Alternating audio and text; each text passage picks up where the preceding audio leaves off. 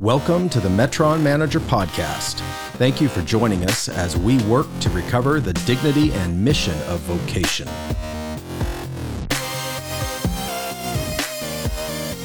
Learn more at metronmanager.com.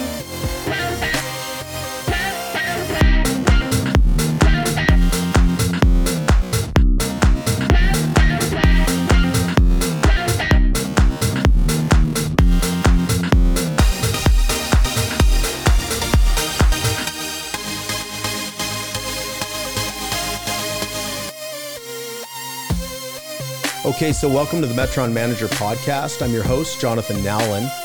Today we're going to be talking with Dr. James Hawkins about how we practically go about managing our Metrons, particularly in regards to knowing what is actually in our sphere of responsibility and what is outside our sphere of responsibility. So, welcome to the program, Dr. Hawkins. It's my pleasure to be here with you, man. I love the work that you're doing. And I just got to say, my family uses your uh, curriculum as a part of even our um, homeschool study for our girls. So, man, thank you for your work. Oh, it's fantastic. Thank you for being here. So, to set the stage for this discussion, I want to share some observations. It would seem that now more than ever, people are pressured into assuming responsibility for everything they are made aware of in the world around them.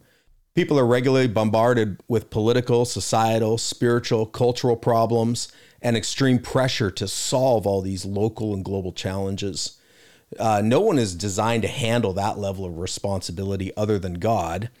And this is obviously overwhelming and it's unhealthy position to find oneself in. One of the primary driving factors for this condition folks find themselves struggling with is the scope of media they consume. That's been part of my observations. So we find ourselves aware of everything going on in the world. And at the same time, the world is pressuring and presuming upon us to take action somehow in everything that's going on. So, my observation has been that this weight of the world pressure is leading people, including believers, to struggle with absolute overload, I would describe it as. And this overload, it seems to manifest as powerlessness a sense of powerlessness seems to lead to the following types of behavior. So I see people accepting the cultural pressure to fix everything and everyone, leading to anxiety, frustration, and anger. And I see people rejecting the pressure and totally tuning out, which leads to a sense of a loss of control and a state of fear, also a lack of uh, taking personal responsibility for their actual metron. So, in the day and age we live in, what I don't often see is a healthy understanding of what a person should take responsibility for versus what one could take on. So, for the purposes of our discussion today, my goal would be that we help believers determine what is in and what is out of their metron. As an outcome from this talk, I hope that we can give people a perspective on being responsible metron managers, but also one that is free from anxiety. Uh, that's a big challenge in our day and age. So, Dr. Hawkins, can you introduce yourself and share a bit about what you do in your professional field? And once again, I'm James Hawkins. I am a licensed professional counselor here in Northwest Arkansas. I particularly, I'm also a trainer in a model of therapy called emotionally focused couples therapy training. And why that I think that's pertinent to our conversation is that we do look at um, a lot of human behavior, and particularly how do we manage the different emotional places we that we find ourselves in, and particularly how do we manage it in relationship with others. So even just in some of your kind of preamble that you were saying is we are kind of being forced to, to manage some relationships with people that are in our proximity and some that aren't in our proximity. And what does that mean and how does that impact us? So that's some of what I do. I also uh, help found an organization called Healing Conversations, where we do try and work on how do we help the community deal with some of the divides and pains that we have across, across different racial um, or ethnic lines. Well, that's really good. It'd be great to have your input on all these topics. So, in your work as a professional counselor with the, I believe it's the Joshua Center, uh, what are some of your observations and assessments regarding the challenges that I outlined earlier. On a conceptual level, do you see similarities and similar dynamics? Oh, for sure, Jonathan. And people, we are um, being um, engaged with so much information and, and, and they do such a good job with social media of knowing how to ping us and get our attention. So the metaphor I like to use for that is, you know, almost if you think about like there's this tower and the, the top of the tower are these people that maybe send out a signal or a response. And what you do is you go hit the bell at the bottom of the tower to ping them to tell them you need whatever it is, like if it's a light or something like that, a light alpha boat. But you just keep pinging the tower and they constantly have to keep t- turning on the light. We're right. paying attention. And it's like they can never go to sleep. They can never get a lunch. They can never take it because the, the tower just keeps getting pinged and pinged and pinged. Right now, it's with social media and our mobile devices and things. It's like the, the tower is constantly being pinged, saying, "We need a response from you. We need a response from you. We need a response from you. You need to engage. You need to engage. You need to engage." Um, and so that is that is so true. I love that. And then I love that the fact that human behavior is kind of predictive. The natural mm. part of human behavior is that when when we get pinged, particularly by someone we care about, or or even people that we in a way should care about, maybe as a believer, our metrons are a little bit different.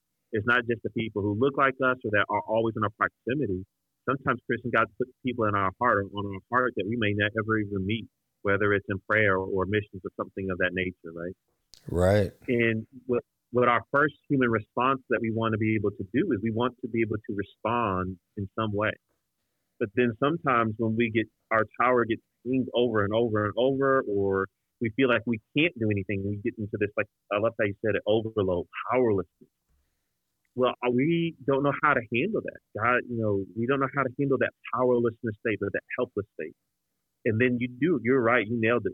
There's only really two there's two predictive ways that people are going to respond, and you nailed them, by the way, John. Oh, good. And we find that even in, we, we in clinical research, some people what we call is a deactivate. What they have to do to keep from feeling that feeling of failure or helplessness is I have to take the emotion out of the system. I have to not feel what I feel, and I can't feel what you feel to make things more manageable. Hmm. Or for some people, what they do is they hyperactivate, which is you're accepting it. Okay. And what they do is hyperactivate is I have to work really hard to show or put out a signal um, to be able to overcome this anxiety or this fear that I'm facing of this maybe powerlessness that you're talking about. So I like this accepting um, the cultural pressure in a way that's probably not authentically in a very anxious type way, hmm. which is not really you know, attuned, but then also rejecting to turn it out. And all of those, what those are, Jonathan, is it's just my way of trying to regulate my inner world. Sure. Um, and so sometimes not, that's not even really based in an empathic, empowered response. That's really me trying to regulate and manage my own personal anxiety. And even if it's meant for some good, it still might not land well. And then it definitely doesn't do good for your longevity. Yeah, that's the truth. So, one of the concepts that I've heard discussed uh, among folks who work uh, with the Joshua Center, where you work, is a concept referred to, at least informally, as the circle talk. And I find that really yeah. intriguing. It's a lot of similarities to the concept of the Metron. So, can you describe this concept and would you consider it a similar concept to managing your Metron? Yeah, well, you know, when I like to give homage to who homage is due, I definitely want to thank Ryan Rayner, who's our executive director, who um, you know kind of built this off of some another training that he heard. He kind of pulled this concept out. Uh, Susan Goss from Tangible Truth Ministry has done a good job of writing and talking about this as well. So I want to thank them. That's great. And them sharing it and passing it with me. So when I heard about your managing your Metron, man, I just loved it. It, it does resonate for me. Um, and the idea behind the concept here really is to focus your energy on what God gave you to be responsible for. Um, and when responsible for, I think there's different ways that God can bring things into your your metron or your circle, and to release to Him what is He what He is responsible for. And we'll talk more about what that means, you know, because I want to be honest here. Even when it comes, I do believe that God has gifted me and allowed me to see the part that's going on with us across the ethnic divide in a way that does demand a response from me. Right. But what I've done sometimes is I, I begin to take on a part of that that's not really my responsibility to where it causes me emotional pain, relational pain with my wife and my community. It leads to burnout. I mean, there was a time over the summer, Jonathan, I was just really, really struggling. I felt mm. like I was in a dark cloud. A lot of, it could be like some spiritual oppression. And thankfully, you know, Ryan Rayner being a good friend to me one time, he just walked and he looked at me and he said, James, I do believe God's gifted you with a voice for this, but it is not your responsibility to fix it all. Huh. That's and really I really good. appreciate Ryan. This was, I knew where he was going. This is the circle talk. What's really in my circle? Own my circle. Embrace my circle. Thank God for my what He put in my circle. But remember what's truly my circle and what's not. Um, that's really important, right? So, for example, the circle represents the responsibilities that I really have control over. This is where I will focus my energy. So, for example, I, I do have my girls. I could put my girls on my circle. Love my kids. They're precious. They're awesome. They're beautiful. I could put my marriage in my circle. I could put. I'm a therapist, and I care about my clients deeply. I I could put my clients in my circle. I train other therapists. I could put them in my circle. But here's the funny thing: they're not really my. I know this is going to sound funny. I have no control, truly, over my kids. I could be the best possible father I could be, and right. I don't know how what they will go and do with that. I can be the best therapist I can be, and my clients still get to choose what they want to do with their life. Yeah, for sure. I could do I could, I could do everything right as trying to be a person who works towards ethnic uh, conciliation or reconciliation, and people can still choose to walk away and do what they want. So what that looks like from a circle talk perspective when this says responsibility. I'm responsible for the father that I am. Right. And then that's what I'm responsible for. My kids can do what they want, but at the end, what I need to do is what type of father am I? Am I yielded to the Lord? Am I seeking his direction? Am I praying blessings over my children? Am I living the life of Christ before them? Um, as a therapist, I'm responsible for being the best therapist I can be in every hour I have when I'm with my clients and being focused on doing the work that I'm supposed to do with them. And at the end of that hour, they do whatever they want. But if I do, if I'm focused on that responsibility in my hour, I'm probably going to increase the likelihood that they have more of likelihood of success because I'm right. focused on the part that I was supposed to be focused on. And same thing with my marriage. All I can do is be a husband. I can't be responsible for what Nicola does as a wife. Right. But I can be responsible for the husband I am. Do I love her? Do I pray for her? Am I encouraging her? Am I covering her and washing her with the water of the word? I have I can be responsible for that. I can own that. It but reminds me of stay with me. Yeah, it reminds me of the scripture, you know, in as much as it depends on you, live at peace with all men. So there's an element that does depend on you, but there's an element um, that isn't dependent on you, even in that scripture about living in peace with all men. Jonathan, that's a great one. As much as lies within you. And that's what I love about this. When I think about even the business leaders that I get to work with, whether it's coaching, consulting, or counseling, as much as lies within you. And so, one, I need to know what God has put in me. Right. And then, even with the the racial work, and me and you had a great talks about this, and you helped refine me. So, like now, I'm like that's what I'm responsible for. God, you gave me a nugget through my brother Jonathan. I want to be a faithful steward of that, and that's mm. what I'm responsible for. So I don't feel compelled when people maybe come from a different perspective or do something that maybe I think looks destructive to this conversation. I don't have to go convert them or make them see the world the way I see it. I'll do as much as I like and use the skills that God has given me to be a communicator of the message that He's given me and a faithful steward of that message. And that's what I'm responsible for. Right. And when I mean faithful, it's not just saying the truth. Also, what I believe I've been gifted is I know how to say a truth in a way to a particular person because I can kind of read the situation and know the situation. And I want to say and share the message in a way that it, it, it can be impactful and received. And but they might not. Yeah, and that, I'm going to do the best I can, and then it's your choice. And I think that uh, you know I was thinking of why it's so crucial for people to grasp this, and uh, I think it's the the anxiety comes in when people don't feel that they can control the outcomes. It's not like and and the onus is really on people to control or take responsibility for, be faithful with what's um, in their hands to do their aspect of the equation. But if they're really uh, if they're really hung up on the outcomes, like you were describing, that's where I think people get um, derailed, and the and the anxiety, maybe the depression, the frustration starts to own the day. That's right. I love it. I think I don't know if it's the Navy SEALs or the New England Patriots, two very different organizations. I know, but I love what they kind of say is when you interview like so. You know, today's outcome and this and what do you do, and all they'll come back with is do your job. That's right. Do your job. Do your job. If I do my job, then my team has a more likelihood of success of succeeding. I can't control the outcome, but what I can control is do my job. Do my job. Do my job. Right. Absolutely. And so, what are, you know, if someone's listening to this and they're wondering, how do I assess myself here on this? They might be hearing something that's resonating. You know, what are some indicators someone listening to the discussion could look for in their own lives to reveal if they're functioning poorly with this uh, this management principle, so to speak? Whether you call it managing your Metron or the uh, circle talk, or you know, this aspect of of delineating between what's in your hands, what's not. Like, what would a person thinking about this, uh, you know, what would a, a flag be that would be raised?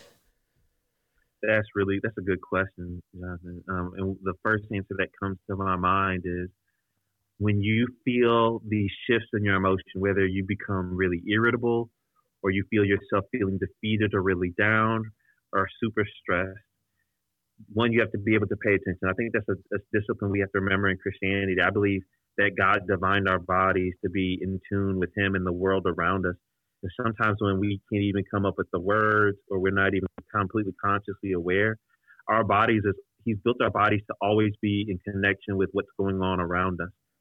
And so sometimes even just paying attention to those physical sensations and paying able mm. to catch, hey, whoa, what's going on here? Well, I, I just keep feeling this heaviness in my chest where I'm clenching my fist, my jaw's locked. What's going on in my life here? And then that's where you ask the question. So you notice the physical sensation. Say, ask yourself the question: What's going on? Hmm. Or if I find myself getting, I'm trying to do a project with at work, where I'm leading a team, and I'm just staying irritated, irritated, irritated. What is the, what is bringing up that response? What's triggering the response? Hmm. And being able to say, is it because there's something where I'm expecting something from somebody, or I feel like for me particularly, it's something's not happening the way I think it should happen, and that's what's gripped my attention, and that's okay in a way. But then, what's the meaning and the message I make of it? Is it this where it's I'm projecting all out to other people? You're not doing this, you're not doing that, or the outcome's not going the way I want, and I'm doing this story because what we can do as people is it's safe to process the story outside of us versus look at what's in us.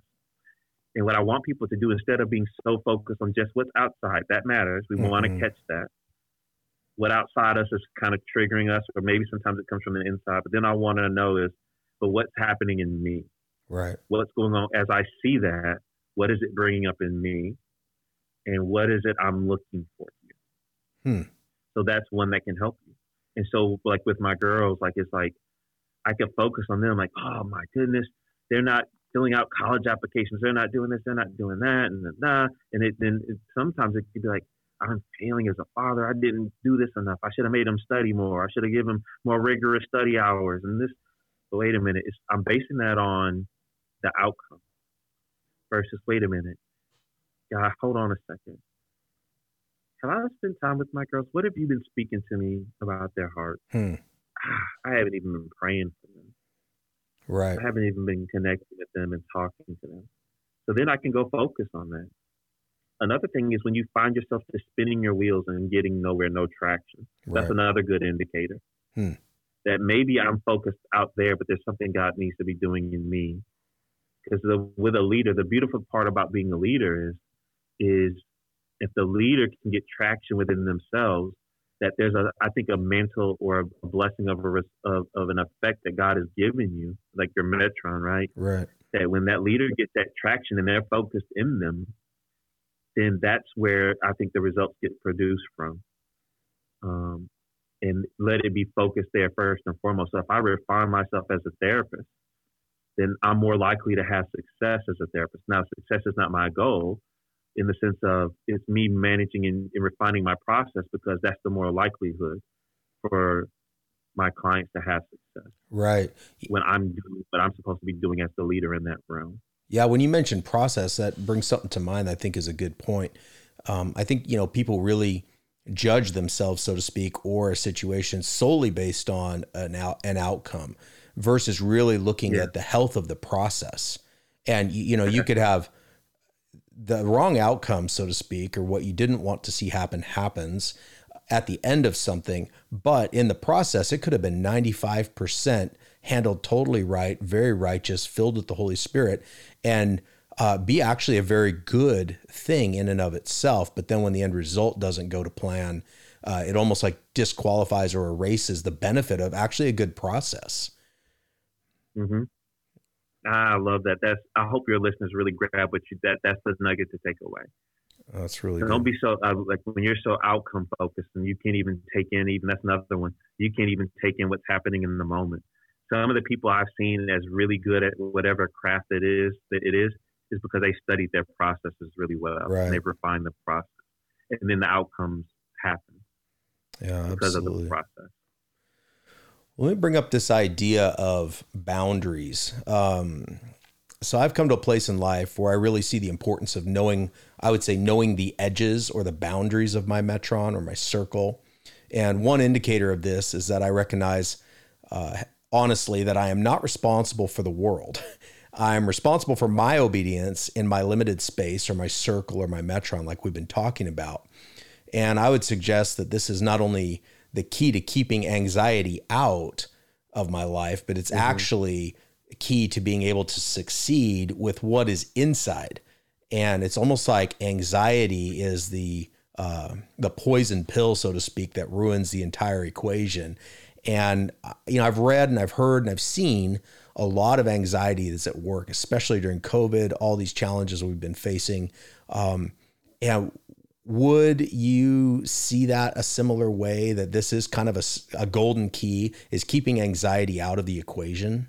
Part of anxiety that that triggers me is when because you know the essence of anxiety is that it's a future based fear of something that you expect could go wrong or could happen. Hmm. so here's what's the problem there. You're no longer in the present. Going to what the great nugget you just gave us. Hmm. you're not in your present process. And because you're not in your present process guess what there's nothing you you're not doing anything productive for your future outcome anyway. It becomes like a self fulfilling prophecy. So it almost becomes a self defeating cycle. Huh? Yeah. Yep. So I so I love that. So I think it's more of not even just keeping the anxiety out, but if God allowed that anxiety, sometimes maybe it's something that you are concerned about, right? That God wants to bring to your attention. That's great.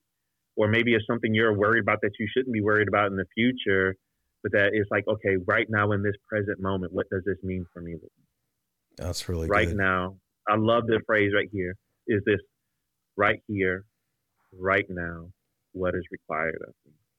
So there is a book out there called The Velvet Covered Brick. It's out of print, but I want to read a little section of this and just reflect on what the author says. I think it ties in really well uh, about talking about anxiety, but also this concept of healthy borders, boundaries, edges, and knowing what's in and what's out. What's interesting is this book was written in 1973, and if you read it, uh, you would think they wrote it last year for the season we live in. It is so relevant. It's been formative in my life ever since I was a young uh, teenager. My dad had me read it, and it's been impactful ever since.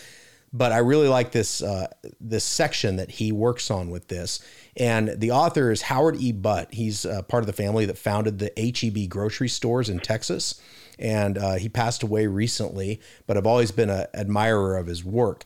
So in his book, in a section in his book, The Velvet Covered Brick, he's dealing with social guilt and anxiety. And he says, You walk the path of your own obedience and no one else's. On a side note, I, I, always tell people if it's the most important book that I've ever read next to the Bible. So if you want to read it, you can find out of print copies. Um, so to further illustrate the concept, he has an interesting take and perspective on the parable of the Good Samaritan. So I just want to read a few sections of this as a great illustration, a different take on the parable of the Good Samaritan. So he says, Take the Good Samaritan, Jesus' famous hero from the discrimination's minority race. The Good Samaritan bound up a broken traveler's wounds and cared for him after his roadside attack by thieves. The priest and the Levite, from a superior religion, had passed the traveler by. The Good Samaritan was Jesus' answer to our question today who is my neighbor? Or what is in, I would say. So we could say that this parable is also instructive on how we determine what is in and out of our circles. And the author goes on to share a unique perspective on this parable that I felt was particularly helpful for our topic in this discussion. Howard writes, The Good Samaritan leaves me personally feeling relieved. Why? Social guilt. The widespread phenomena of social guilt paralyzes us today. The Good Samaritan story tells me that I am not responsible for every traveler on every highway in the world.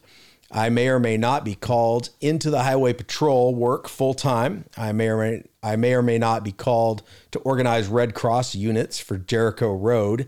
I may or may not be called to sociologic studies of highway gangs in greater Jerusalem's urban ghettos. My responsibility is to be a good neighbor in the when, where, and what I am. He says, accusations about the when, where, and what I am not do not come from the Jesus who told this story. The real guilt of Jesus' hearers was enough. He did not accuse them of not taking responsibility for the Palestinians' crime wave.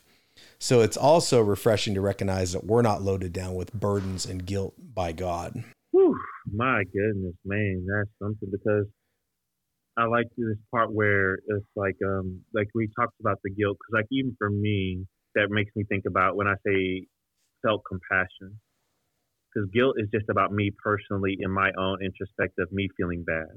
And I think in today's society, people can try and use guilt um, can guilt be some good? Like I do need to know, recognize if I've done something wrong or if I'm ignoring something.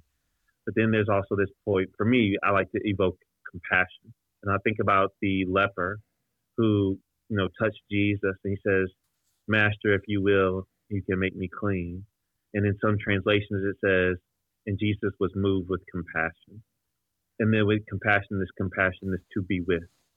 And some of that is indifferent going to the metron concept God just put some things supernaturally in some of our metrons that's just amazing.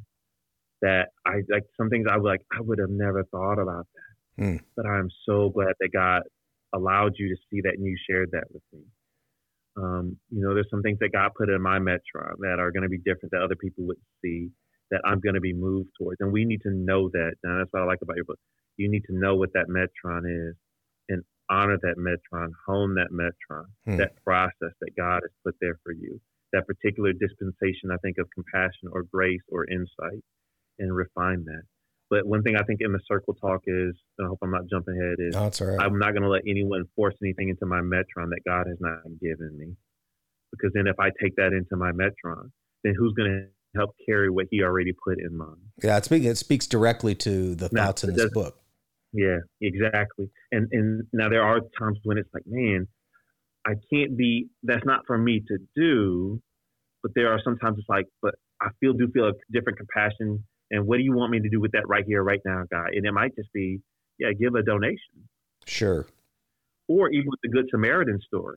I might not get in, involved with the Palestinian gang uh, gang cartel or whatever, or breaking down the, the Palestinian gang, but maybe God just allows me to be that person that engages the Samaritan and what he needs me to do. That Samaritan right now is in your metron because I brought you into contact with that particular Samaritan. Yeah. It's good. The author goes on to mm-hmm. say the story of the Good Samaritan teaches me responsible neighborliness, not sick self destruction.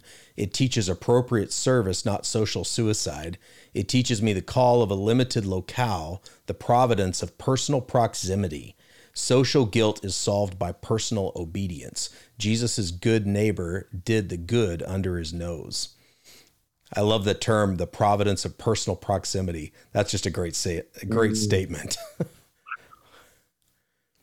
that's I guess that's what I was just kind of talking about. That, yeah, personal proximity. I like that. Yeah, it's it's it resonates perfectly with that, and it's really stood out to me this insight and understanding because it really allows people to see their scope or their boundaries, you know, to understand that there is scope and there is boundaries in our metrons and our circles and our life and that that's not wrong and and you don't have to have anxiety about not knowing that or that you feel that the whole world is your boundaries and you're responsible for yeah. everything and if something doesn't yeah. go the way you think it should then you just you know, have a break yeah. over that. That's just not God's design. And I think it, part of the benefit of it too, recognizing those edges, is that it brings us freedom from guilt. And I think from most anxiety has been a personal observation. And I in paralyzing guilt and anxiety, that's key, I think, is paralyzing yeah. guilt and anxiety.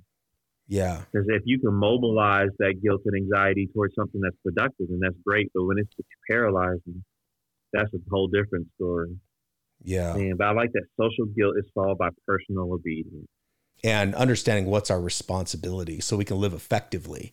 Uh, it's good to know that God has certain things that are in and certain things that are out, and that's okay. It's okay that certain things are in and out.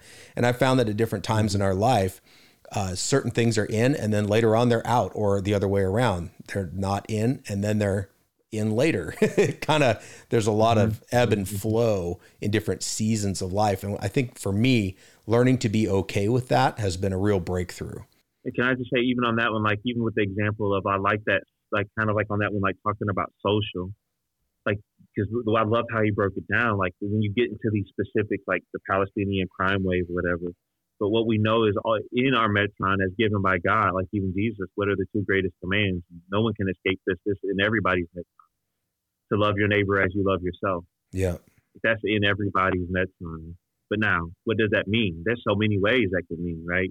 Whether it's human trafficking, social justice, or I don't know, uh, working with the, the working with poverty, food deserts, clean water in different countries. You know, um, so I keep that doesn't mean I have to do each one of those to be a good person. That's the social guilt one. I love that that he was talking about, yeah. right?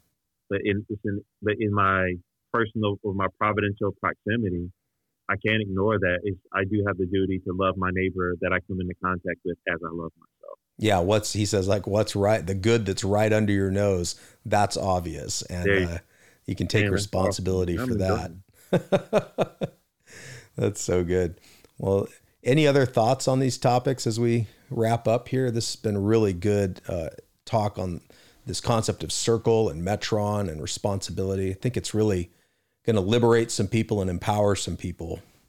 Yeah, I think I just want to just say once again, give God what is God, and then be willing to ask Him for the guidance and the grace to do what He has called me to do, to be responsible for, and that, like you said, that providential, personal proximity, right? Yeah. You know, um, and then also be once again, don't let other people put things in your circle that aren't yours. That's God's job.